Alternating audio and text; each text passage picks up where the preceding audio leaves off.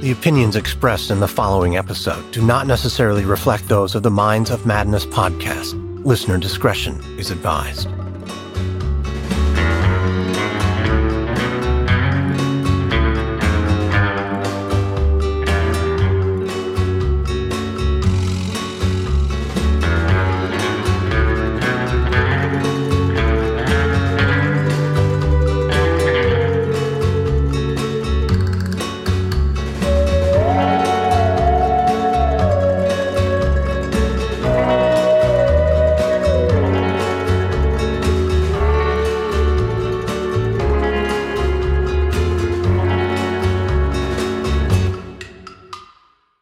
There's a very peculiar looking barn that sits on an old farm in Caledon, Ontario. Not another one like it in the entire region, only a handful in the entire country.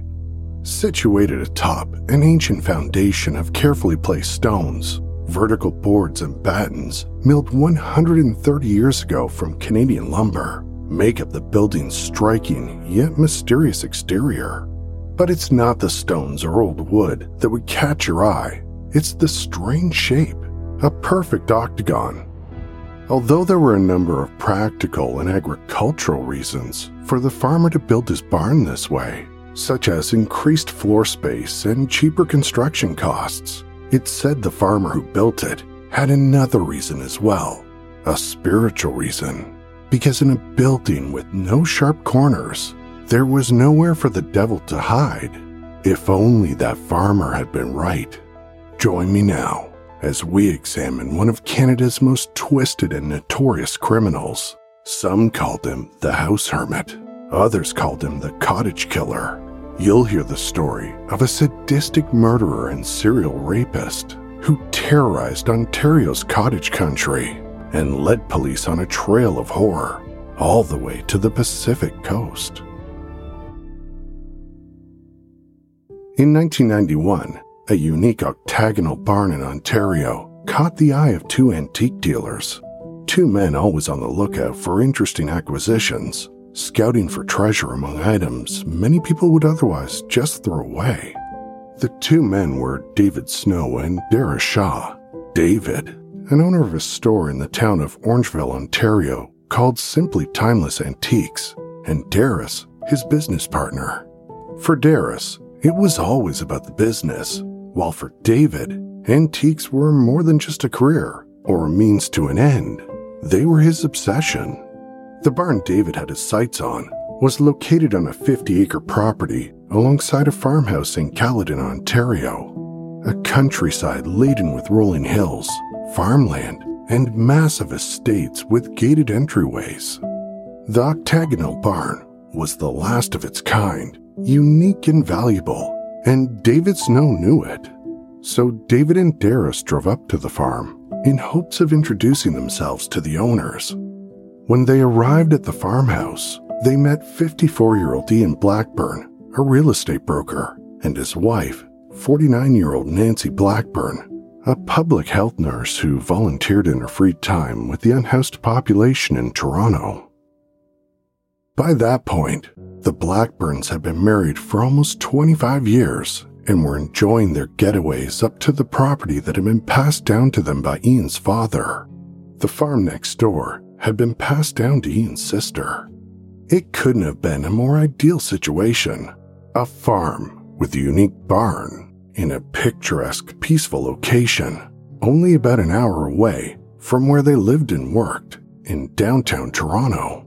But as perfect as Caledon sounds, it was no stranger to mysterious crimes and vanishings.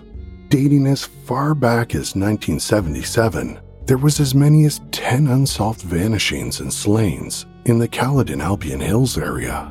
Still, it was a small village and people felt safe there. Safe enough for the Blackburns to allow two antique dealers, two complete strangers, into their home. Unknowingly, the Blackburns may as well have invited the devil inside.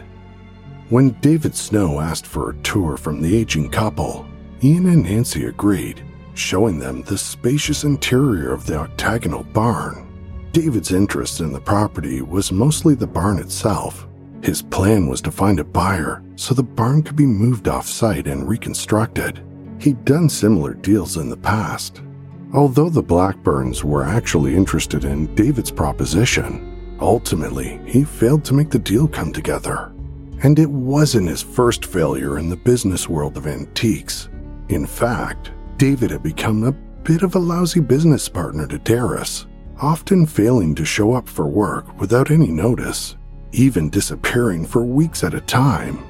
From the beginning, Darris's wife, Allison, found David unsettling in a way she couldn't quite put her finger on. He just made her uneasy. It didn't help that David's pathological fear of driving meant he relied on them to chauffeur him around everywhere. It also didn't help that David was notorious for having incredibly poor hygiene, with his body odor alone, making him difficult to be around. And then there was his appearance, which was gangly and perpetually disheveled. Perhaps if David had had a winning personality, the foul body odor and unkempt appearance could have been overlooked. But that wasn't the case. David was unreliable and struggled to get along with practically everyone, a personality trait that had followed him since childhood. Growing up, David had been a difficult and cruel child who often lashed out at both his mother and sister, developing into a difficult and socially isolated man. It's difficult to pinpoint exactly why he turned out the way he did. His father died when he was young. His mother dealt with depression. Was it a case of nature versus nurture? It's difficult to say.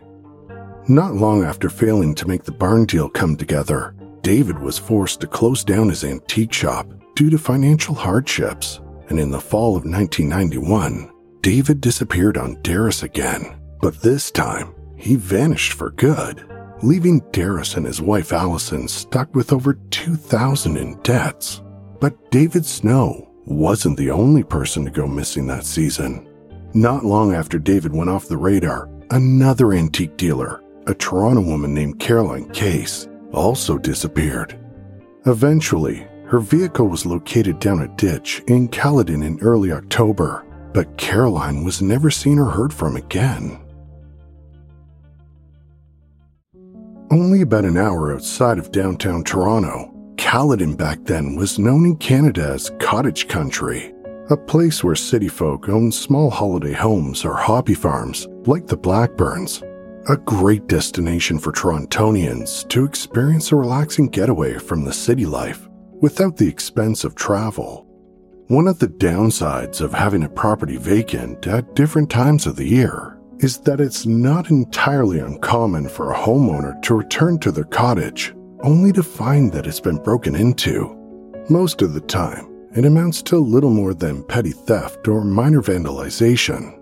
But in the winter after David Snow went missing in 1991, a creepy legend was born in that same Caledon area a thief who'd break into vacation homes, set up camp for sometimes weeks at a time, and then move on to the next property. Locals referred to him as the house hermit, an oddly feral sort of boogeyman. But this creepy Goldilocks was doing more than eating porridge and sleeping in beds. He was leaving gifts behind, gifts that became his unique and disturbing calling card. Among the wrappers and discarded tea bags that showed the police he'd been staying in these cottages for some time, the house hermit also left behind pornographic magazines and handwritten lists of World War II military equipment, with strange values assigned to each piece of equipment, almost as if he was inventing or playing some sort of role playing game, like Dungeons and Dragons. But that wasn't the worst of it. The house hermit had been collecting his urine in plastic bottles, as well as carefully wrapping his feces in newspaper, like a treasured present, leaving it all behind. That winter, while the house hermit violated the home security of the Caledon community, the family of Caroline Case sought answers.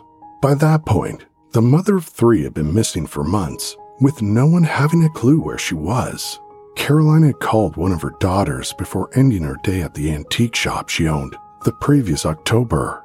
She called to let her know she was on her way home, but she never arrived. When her station wagon was discovered, upside down in a ditch, the inside blood spattered and dirty, the headrests torn from the seats, it all painted a very grim picture of what might have happened. The stress of it all caused Caroline's mother, who'd previously been healthy, to become deathly sick, prompting her to seek out help from fortune tellers, desperate for answers. One told her that Caroline would come home in February of 1992, and it was this hope that kept her mom going until February came and went, and Caroline never came home. The next month, Caroline's mother died, having spent her last months on Earth becoming increasingly despondent, sick, confused, and unable to sleep, never having found any resolution or peace.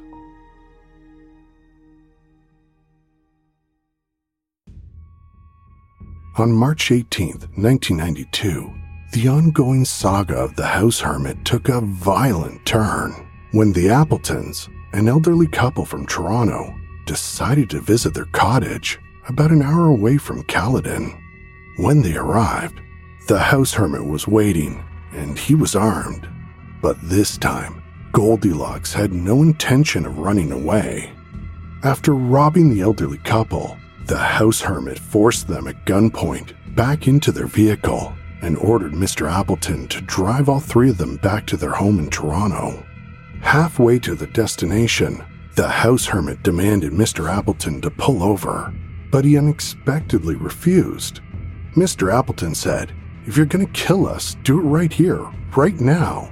Not likely the reaction the house hermit had been hoping for, Nevertheless, he backed down and continued driving toward the city. When they finally reached Toronto, Mr. Appleton stopped the car at a crowded intersection, and at that moment, the house hermit darted out of the car, leaving the couple alive and mostly unharmed. What the house hermit didn't realize was that he left behind a set of fingerprints. There was also something else he left behind a permanent imprint on the Appletons' minds of what their abductor looked like, which they used to help a police artist render a sketch of the man a disheveled, unkempt man with a serpentine neck. The man in the Appleton sketch was David Snow, but nobody knew it at the time. After his encounter with the Appletons, David returned to his old stomping grounds near Caledon returning to a property he was already very familiar with. Using a flathead screwdriver, he pried open the back window of a farmhouse next to an octagonal barn. David Snow, the house hermit, had returned to the Blackburns. On April 7, 1992, a Tuesday, Ian Blackburn decided to take a break from his real estate business and drive his Cadillac to spend the day at the family farmhouse. There'd been a plumbing issue worrying him, and he and his wife Nancy had plans to join an annual maple syrup sugaring off party the upcoming weekend. But when he turned onto the driveway of his farmhouse, a familiar but unexpected face was waiting for him David Snow. Somehow, David managed to get Ian inside the farmhouse, leaving the Cadillac parked crookedly in the driveway. Once again, David bound Ian at the wrists and knees, then bashed him repeatedly across the face with the muzzle of a gun. But Ian wasn't David's true target. He simply had access to what David really wanted. The woman who'd helped give David the tour of the octagonal barn so many months before, Nancy. That afternoon, Nancy finished work and returned home to find Ian gone, which was unexpected. When she called around to find out where he might be and still couldn't locate him, she grew worried. And then she heard the phone ring. When Nancy answered that fateful phone call, whatever or whoever she heard on the other side of the line convinced Nancy to drive her blue Chevy out to Caledon. At some point after arriving at the farmhouse, Nancy was struck with blunt force to the left side of her head and then restrained with wire and rope.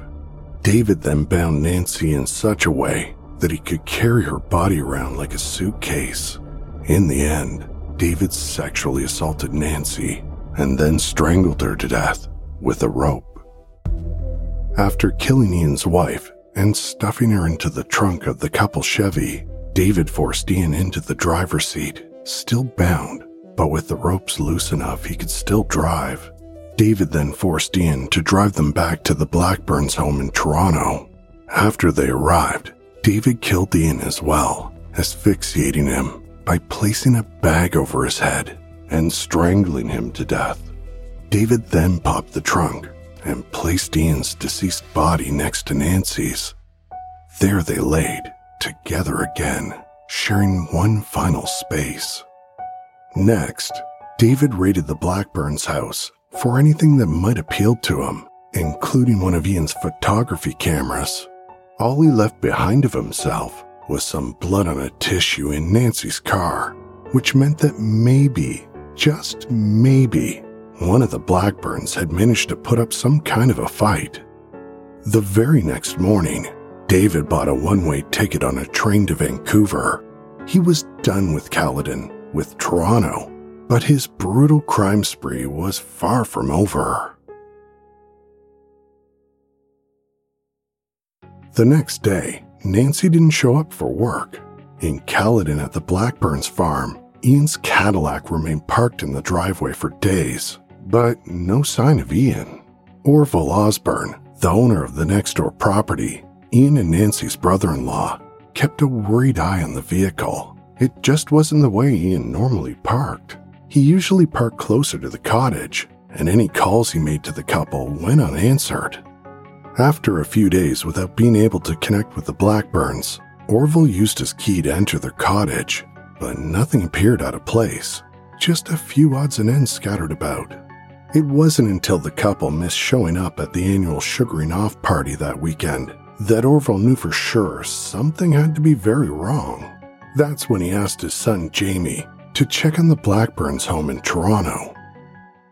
When Jamie arrived at the Blackburns home, Nancy's blue Chevrolet waited as quiet as a tomb in the driveway. At the front door, several days' worth of mail had accumulated. When Jamie first let himself inside, everything appeared in order until he started walking around. Nancy's purse was sitting open on her bed, and the cat was locked in the basement, fending for itself without food or water. Back outside, Jamie looked around the Chevy for signs of where the couple may have gone. In the front seat, he saw a tissue with blood on it, but nothing else revealing. When Jamie used his spare key to unlock the trunk of the car, he went numb with shock. There inside were the bodies of his aunt and uncle, days worth of decomposition setting in. The Blackburns had finally been found. As news of Ian and Nancy's mysterious murders hit the papers, the media dubbed the murderer the cottage killer. But when police investigated the Blackburns' Toronto home, they came up nearly empty handed. The farmhouse yielded very little evidence, also, except for two drops of blood that turned out to be Nancy's. But according to a behavioral investigator, the absence of evidence was a kind of evidence itself. The cottage killer had planned everything with confidence. He was very well organized. Everything he'd done, he'd done with a clear head, indicating frighteningly a sick sense of pride. Investigators concluded that this had been no crime of passion. David had left behind a perfectly anonymous crime scene, except for one very specific behavior that would link him to the crime. About a hundred meters away from the farmhouse, police discovered a familiar calling card a bag filled with human feces, wrapped meticulously in newspaper. They also found more of his lists small block letters written neatly in even columns, pages and pages of military equipment from World War II. Mixed in with the disgusting find were also items that had gone missing from previous properties broken into by the house hermit. This was the moment police realized that the house hermit and the cottage killer were the same guy. Only question remained who was the man behind these crimes? After three months without generating any substantial leads, police decided to release information to the public. A description of the house hermit, along with a sketch made by the Appletons, and a photograph of one of the handwritten lists the house hermit had left behind, which proved to be the defining move in solving the murders of the Blackburns. Allison Shaw, wife of Dara Shaw, David's ex business partner, opened up a newspaper one day to see all the evidence the police had now made public, and she couldn't believe her eyes. She knew the face, she knew the handwriting, and she'd seen lists like that before. It was the same man she'd been putting up with for years.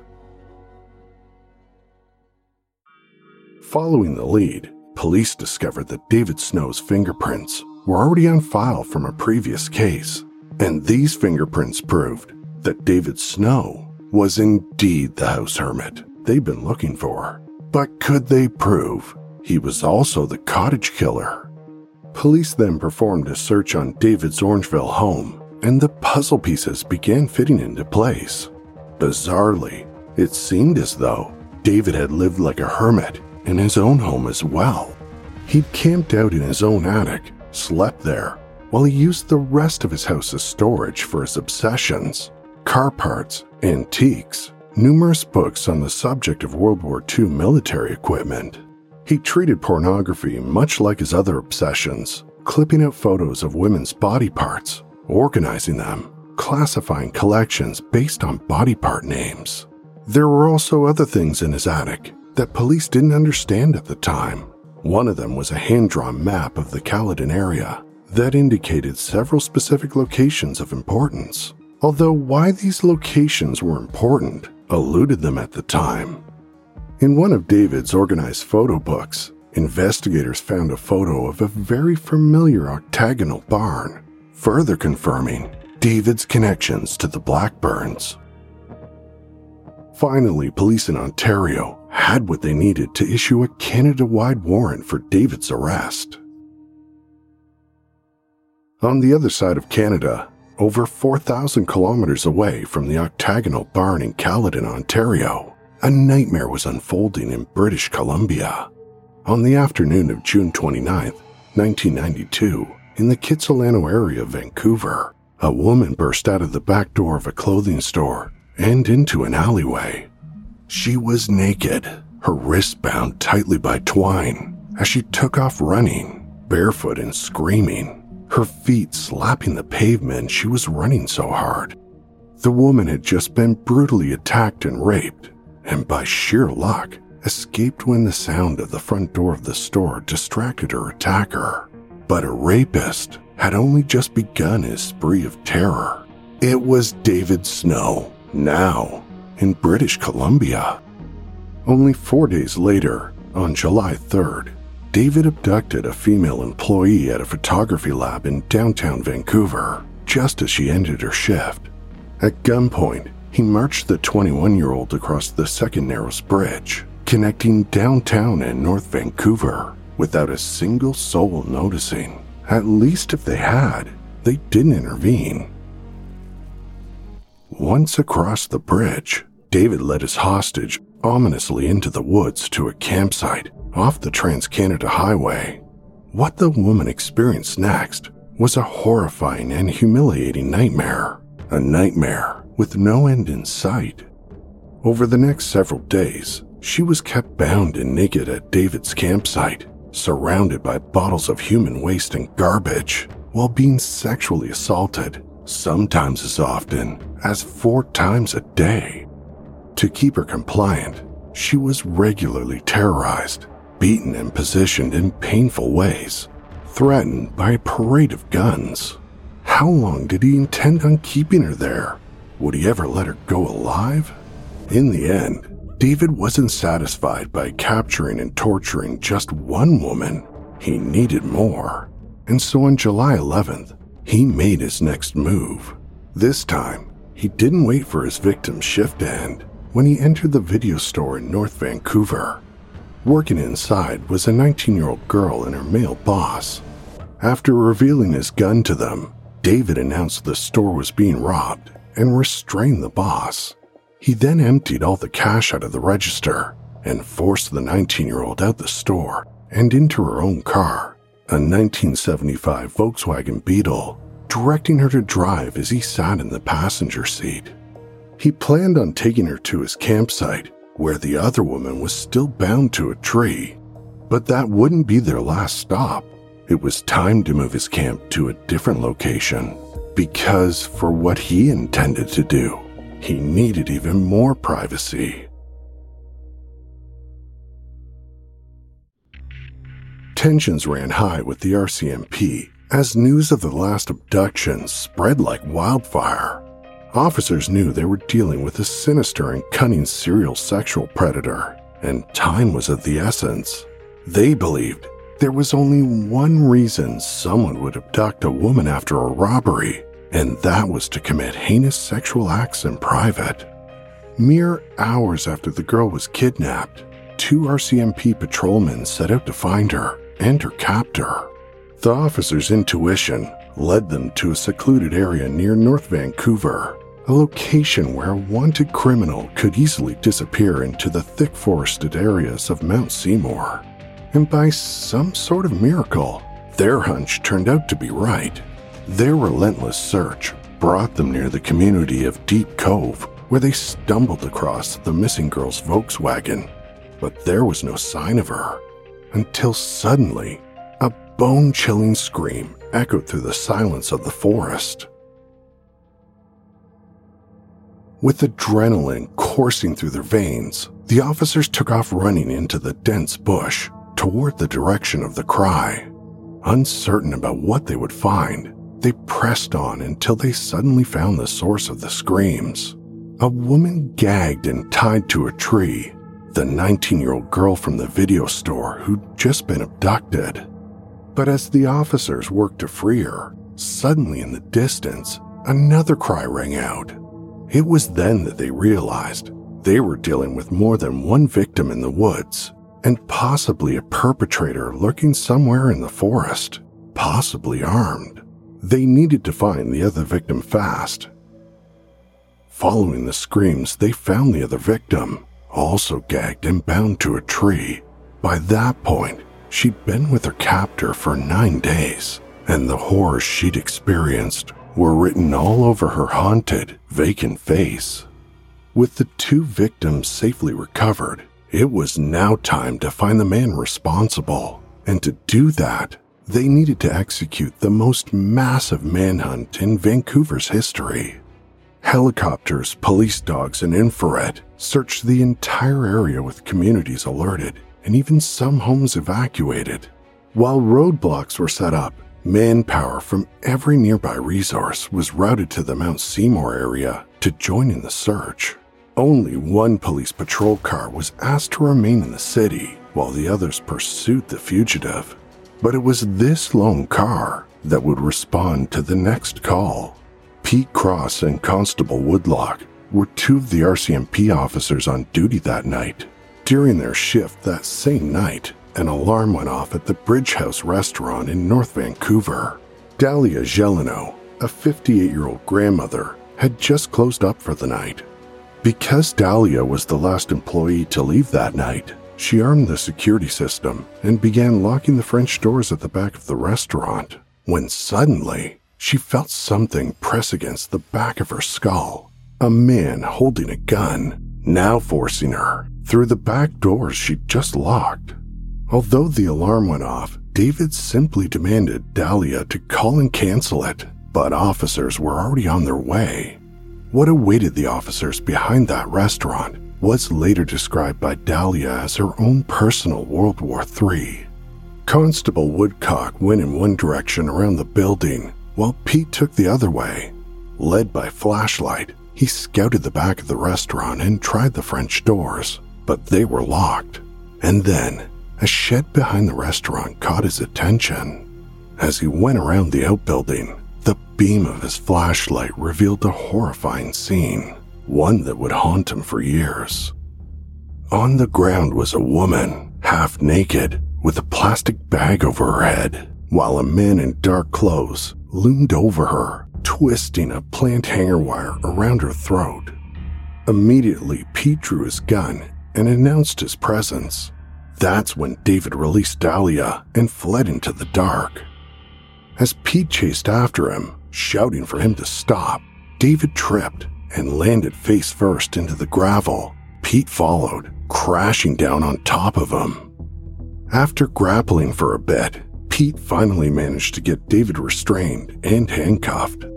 When Pete rolled the man over onto his back to see his face, he asked him, Are you the one we're looking for? David responded, I think so.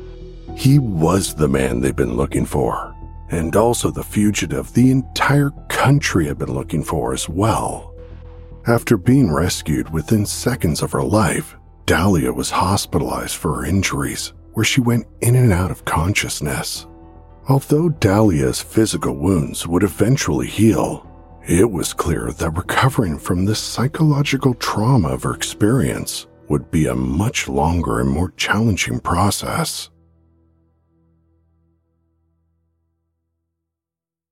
After David Snow was taken into custody, his urge to brag about his crimes in jail ultimately led to his own undoing. To one inmate, he boasted that he'd murdered an elderly couple in Toronto, taking pride in sharing all the grisly details. How he'd sexually assaulted Nancy and strangled her, how he'd placed a bag over Ian's head to finish him off. It was clear he took a sadistic pleasure in recounting what he'd done but the man he gloated to ended up becoming a witness, providing key evidence, further strengthening the case against him. Along with the new testimony, police found missing guns in David's possession, linking him to the house hermit crimes. They also found the camera equipment belonging to Ian Blackburn. But most damning of all was the blood found on the tissue in the Blackburn's car, which matched none other than David Snow. On September 11, 1992, David was found guilty of his crimes in Vancouver. Several months later, in March of 1993, David was declared a dangerous offender, which meant he could only be released from prison if he could prove he was no longer a threat to society. David was later convicted of the Blackburns murders in 1997 which provided some justice for their loved ones. However, justice remained elusive for other possible victims of David, such as Carolyn Case, who went missing in 1991. Evidence would later reveal that David had stayed with his mother, who lived close to Caroline's antique shop on the night she disappeared. Caroline's remains were eventually found 500 yards from her abandoned station wagon. Caroline's sister made a plea for justice in a 1993 issue of the Maclean's, Canada's national current affairs magazine. To date, the plea has gone unanswered.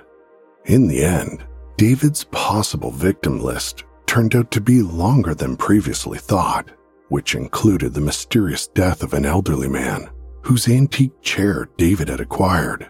David had also obtained the rights to sell the man's properties following his death Fortuitous circumstances for a man with a fixation on antiques and a willingness to murder. Perhaps even more mysteriously, police found a hand drawn map in David's Orangeville home, which led to the discovery of several additional bodies, crimes possibly dating as far back as 1977. However, police never officially connected them to David. The reasons why remains unknown.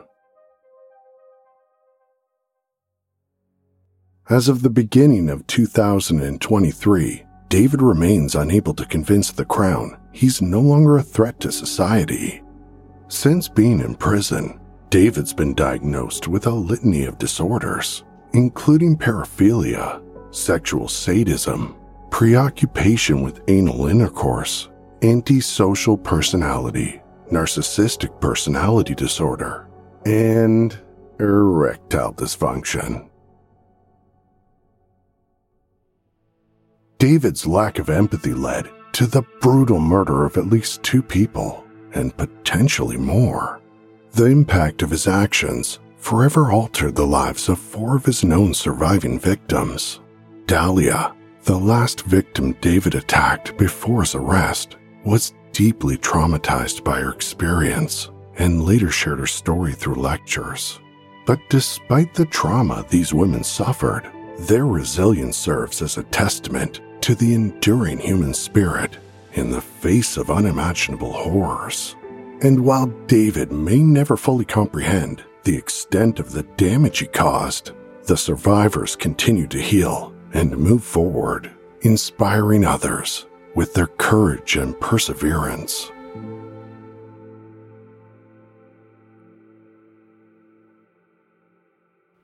Follow the Minds of Madness on Apple Podcasts, Amazon Music, Spotify, or wherever you get your podcasts. To support the show and get access to ad-free episodes, extra content, and Patreon exclusive episodes, go to patreon.com slash madnesspod.